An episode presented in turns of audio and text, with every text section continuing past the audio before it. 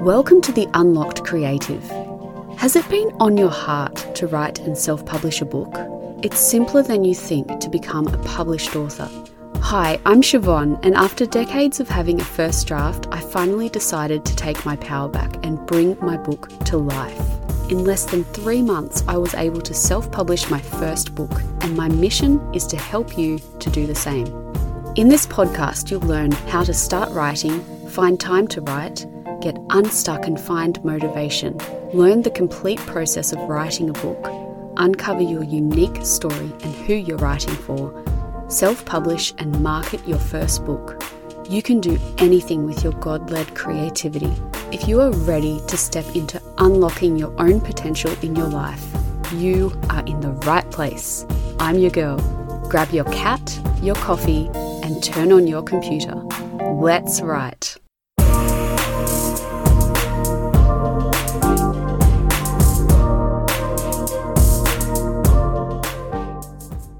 Have you ever wondered how to make the best use of your brain to write?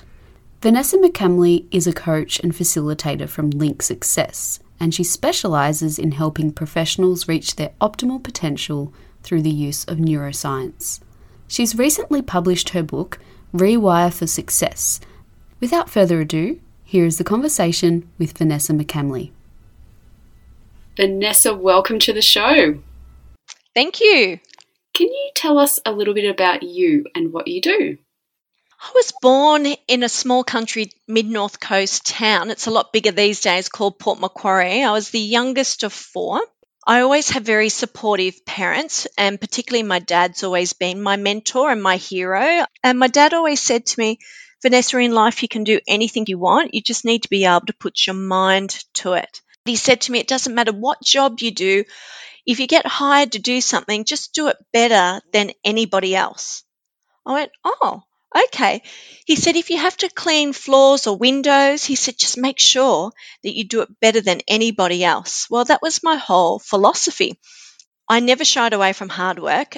In my corporate career, where I was a leader and manager, I had that philosophy all the way through just do it better than every, everybody else. But as I got higher up and as time went on, that perfectionist that I created ended up being an issue for me.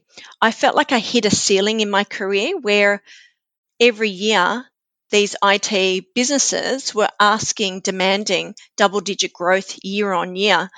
I really hit a wall where I thought there had to be another way to be able to reach goals and targets in friendlier ways without impacting our health. So I got really sick. And my mentor at the time in New Zealand had burnout. The difference between the two of us is that I'm here today telling you the story where my poor mentor actually got so sick that he actually ended up dying. And for me, I was on the search from that point in time to find a solution to how can we operate and perform at our best keeping our health and well-being in focus at the same time and how do we strike the right balance between work and personal life and fitting everything that we do in our busy lives in without impacting our health? That's gorgeous and i want to get to what your book is called. Aha my book is called rewire for success. It's an easy guide for using neuroscience to improve choices for work, life, and well-being. And in it, you mention what it was like writing the book. Can you tell us about your experience? Yes. Now, to be truthful, it is challenging. And look, everybody told me that writing a book was challenging, but everyone told me starting my own business eight years ago was challenging. And I did that too. I, I tend to like a challenge. So, for those in the audience who like a challenge, well, it will definitely challenge you and you'll learn new things about yourself and about others and just a new world. It's also very rewarding. For example, I have this amazing testimonial on Booktopia by a leader in Telstra. He manages a sales team and he called the book Life Changing. And he said that you'll be amazed how quickly you can change things for the better once you know how. Writers tend to, you know, do a lot of thinking, dreaming, plan, look around and pay attention. We observe, we write, and we edit. But is there a limit to how much thinking time we have in a day? Okay, so the word thinking can mean a number of things. When we think about thinking and when we think about thoughts, we have on average between 50 to 70,000 thoughts on average per day. Does that feel about right for you? I, I wonder how many of them are just repetitive habits. A lot of them will be, mm. yes. So, what tends to happen, depending on how we code those thought patterns and whether we're in a threat state or a reward state within the brain, which is the brain's um, operating principle, from a performance and productivity perspective in a 24 hour period, on average, it's four hours Wow. So for for everyone else listening, think about what it is for you. So that's just the average. And that's because our concentration is actually quite like really deep thinking is really a limited resource. And we actually have to train it's like a muscle, you got to train it. It's sort of like if you if you're trying to grow your bicep, for example, you can't all of a sudden expect it to be 20 inches big if you've only just started yesterday. It's the same thing with our brain. It's it's a muscle that we need to train the right pathways so that we can get stronger, bigger, faster, all of those things. So by having brain breaks and understanding where you do your best thinking and protecting your deep thinking time. And when it comes to book writing, it's really knowing when you have your best thinking. So, in my experience and working with thousands of people, I have found that 70% have a morning brain, 20% have an afternoon brain, and 10% have an evening brain. There are other people that will have a combination of those things, and I have combinations of that. But I do some of my best work more around that dinner evening time for me. And I find for me, in the morning, even though I get up, I feel quite sluggish and my brain's quite sluggish. So I need to do sort of, for me, like a yoga stretch routine. And I have to do a number of things to really get my mind pumping. When we are trying to create a long lasting writing habit, what are some of the things that can help us? You have mentioned, you know, choosing that time of day where we're most switched on. I'd like to know what we can do so that we're working with our brain rather than against it. Yes. So if you're trying to get through a busy day at work, your brain needs fuel. So unless you have fueled your brain adequately throughout the day, and when I talk about fuel, I'm talking about your diet, exercise. Exercise is very, very important. If I was to give you any tip, is to increase your oxygen throughout the day. Once you start yawning, before bed is great, right? But if you're doing that just before you're about to write your book or write a chapter or write a piece, um, that's not a very good sign. As soon as you start to yawn, that is your brain's way of telling you that I'm out of gas. So it's actually trying to get a huge amount of oxygen to try to function.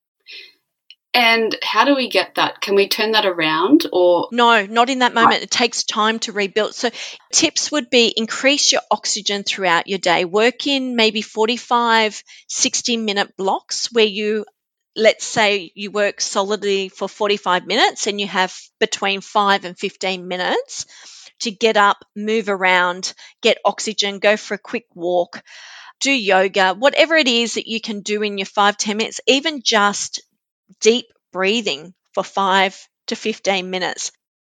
I'm interested in your book. You talk about reward triggers. Can you tell us a little bit about those? So, remember, I said that the brain, the key brain's operating principle is for really minimizing threat. It's not to say we don't want to pay attention to a serious threat. Mm. Um, like, for example, if you're driving along a highway and your tire um, goes flat, you definitely want your amygdala, uh, which is your whole fight, flight, freeze response to be able to get you out of there ASAP. But the thing is, every time that you have a threat response, it can take sometimes hours for the brain for the cortisol to actually settle down and for your rational brain to actually come back online. And we use our prefrontal cortex, the front of our brain, to do a lot of our rational thoughts, problem solving, decision making, strategizing, analyzing, inhibiting our emotions.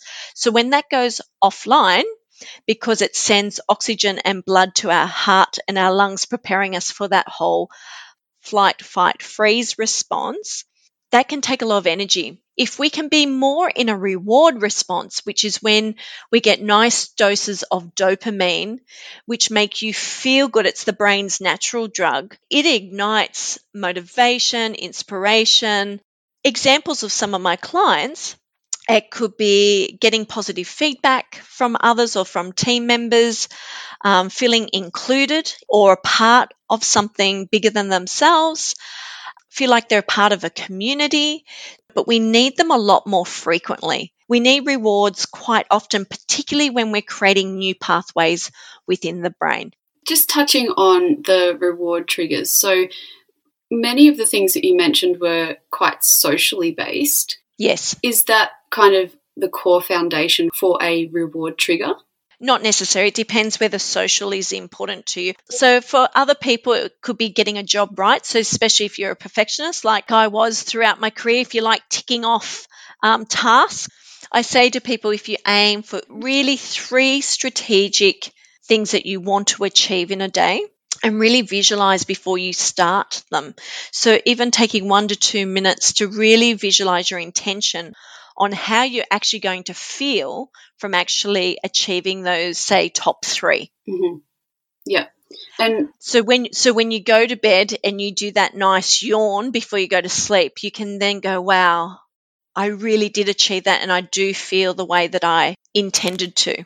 I think this is really crucial for anyone who's writing, who's been writing a book for, you know, weeks, months, some people years, to really take that time to acknowledge you know what they're doing on a day-to-day basis because i think sometimes we can focus on the outcome that we're trying to achieve without acknowledging the process and the steps that we're taking to get to that outcome and the brain is doing a lot like we're doing i have i often have people say to me oh vannessa my memory I've got a problem with my memory. And I go, okay, what, what's the problem with your memory? I can't remember things like I used to. Okay. When you say used to, what, what does that look like? How many years ago is that? And they might say 5, 10, 15 years or whatever. And I go, okay. So if you visualize your life back 5, 10, 15 years ago, what did that actually look like?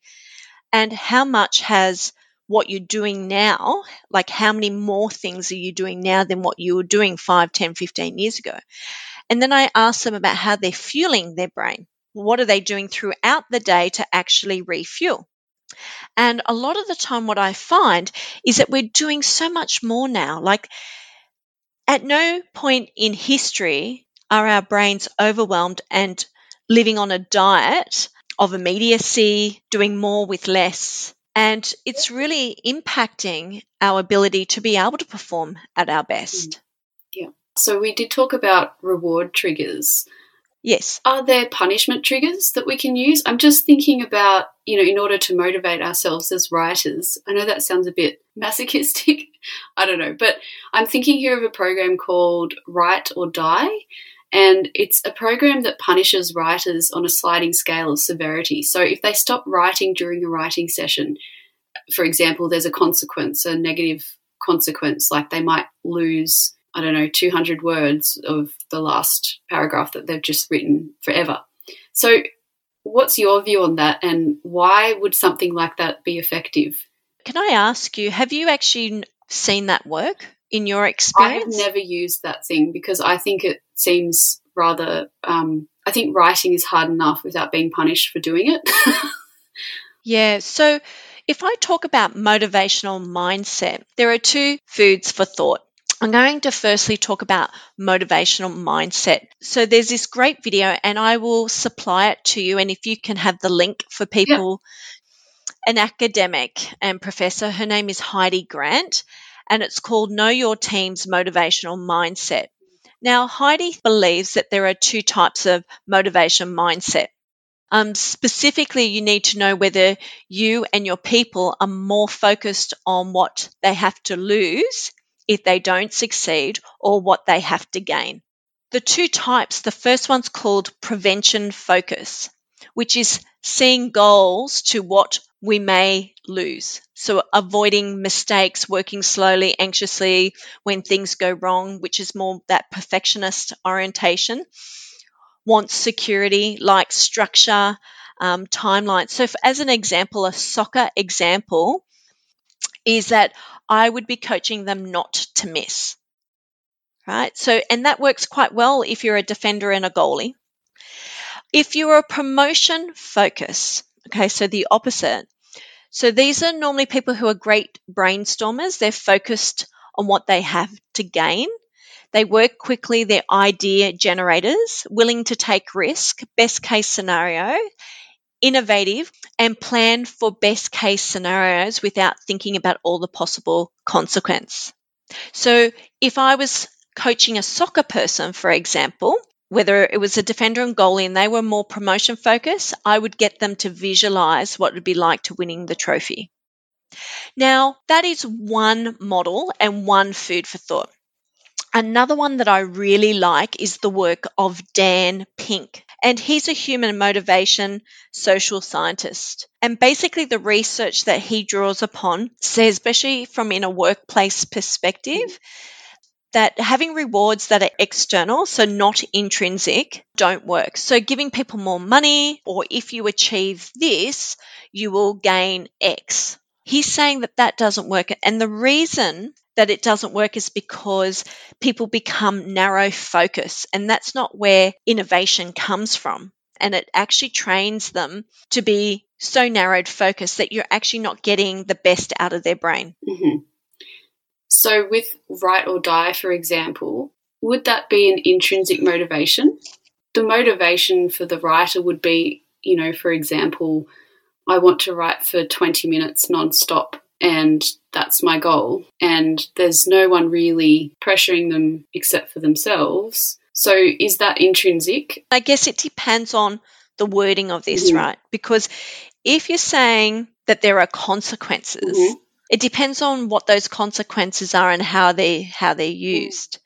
In my experience, it's better to have inter- intrinsic reward than a threat. Mm-hmm. And the reason being is you're getting dopamine. If you are feeling threatened, you're likely to send cortisol again to your rational part of the brain and lock it out. Mm-hmm. But again, prevention focused type people who that I described before that structure could work for them. Does that make sense? Ooh. But if you're promotion focused, it won't work for you. So it depends on whether you feel your prevention focus or promotion focus. And we're a combination, by the way. So for me, I would say I am probably 60% promotion focus and 40% prevention. So, so watch the videos and then think about the language you need and then communicate that to others. Mm. So once you know roughly, and it doesn't have to be perfect, but communicating that to other people you work with and the people you live with can really help because if they know what language that triggers reward for you, then you're more likely to get that once you start educating people on the communication that motivates you. Mm-hmm.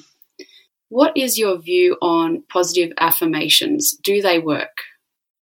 Absolutely. Okay, can you expand? I, I am a hundred. I am a hundred percent um, convinced because I would not have written my book. I realize that a lot of people have started writing a book or think they want to write a book, but I wasn't convinced they had the right strategy or the or the right disciplines to actually finish the book. I thought to myself, you know, I need to set a goal um, instead of focusing on on all of this, I needed a, a goal of something that I could make a positive difference saying that I achieved from COVID. And so a girlfriend of mine who we'd go the gym together with, um, obviously being locked down and only being a radius, we met in the park and we were exercising in the park in pairs. And we both decided to set a goal. And my goal was to write a book. And I thought the book would make a positive difference in the lives of others, knowing how to deal with change, and to share my own story of what it's like going through change. You know, I'm not in any way um, saying I don't have obstacles. Every single person on the planet, no matter who you are and where you are, have obstacles. But knowing how to prime your brain to deal with the known and the unknown is absolutely key to being successful and living a balanced work life and well-being. Mm, absolutely. One of the huge, huge bugbears of many writers is procrastination, which means literally means putting it off until tomorrow. So, what what are the key ingredients needed for behavioral change? Look, and this is actually quite a detailed response, and I would say read the book Rewire for Success, particularly in section uh, the fourth section of the food framework, which is really about it's called the drive model, and it's really about determining your purpose. So, for example, next to my desk here where I am right at the moment, I have Vannessa's vision board. I have all these key things, which is my goal, um, my success milestones in 30, 60, 90 days, positive feedback and who I need that from to help support me along my journey. So it's really important. Uh, it doesn't matter whether you're introverted or extroverted, having people to support you throughout your journey. Like I had my girlfriend in the park. I would not have got through this book if I did not have the support crew because you feel like you're part of something and you're not doing this alone and that your problems or challenges are actually very similar to other people and it makes you feel like, okay, this is okay. So positive feedback's really, really key. Knowing your values and your why. Your values and your why need to be connected. There's a lot more to that vision board. So it's passions, aspirations, your mantras, but I'm going to just pick a couple mm-hmm. So when I was having procrastination or when I was really struggling, by the way, I struggled a lot throughout that process because I still was working. I still had to build my business. And I have a 17 year old son who's dyslexic and is about to do his HSC this year. And I run a family and a household and all of those things. So it wasn't like I had ample time. I had to actually really be focused. The mantras, for example, the ones that I can share with you that I had for my book that I think are really, really key. And for me, you write what it is, and I call them the I am statements. And then you back up the why. So, for example, I wrote, even though I hadn't written a book before, I wrote down right next to my vision board, I am an author of greatness. Why? I have a great story and many experiences to share from myself and those of my clients that will make a big difference in the lives of others. And so every time I was down or I was stuck, and I was stuck, as I said, many, many, many, many times, I would come back to my I am statements because it's so easy to have that little imposter monster on your shoulder telling you, oh, maybe you shouldn't be doing this, or you know, maybe Netflix is is more attractive, and really that's what I feel like doing. Like it's so easy to fall into that trap. It's so easy to listen to that voice to give you self doubt and say, I, I don't think, you know, why are you doing this? Who are you to write this book? And I say that with a genuine belief. I've had those voices in my head tell me, oh, why am I doing this? There's so many neuroscience books out there but it actually really made me think. So I turned that into, well, okay, if there's lots of neuroscience books out there, why is this one different? And the reason it's different is because I've had to read to study and learn and go back and study neuroscience. I was reading huge textbooks. I learned how to make it digestible because I personally believe every single person needs to know how your biggest asset, your brain, how it actually operates and works. Mm. And I just think every human being needs to know. And one way that people can find out a bit more about how the how the brain works is your book. So, where can we find you and your book? Yeah, so go to my website, which is all one word linksuccess.com.au. It's been such a joy. Thank you so much for sharing your powerful journey with us today. Thank you. And that was Vannessa McCamley, author, coach, and facilitator from Link Success. I hope you got value out of today's show. And if you did, please leave a five star rating and a glowing review on Apple Podcasts. I absolutely love hearing from you. If you haven't joined us on Facebook yet, go ahead and join the private and free group, the Unlocked Creative Community. It's filled with like minded writers like you. I can't wait to see you in there. Till next time, take care.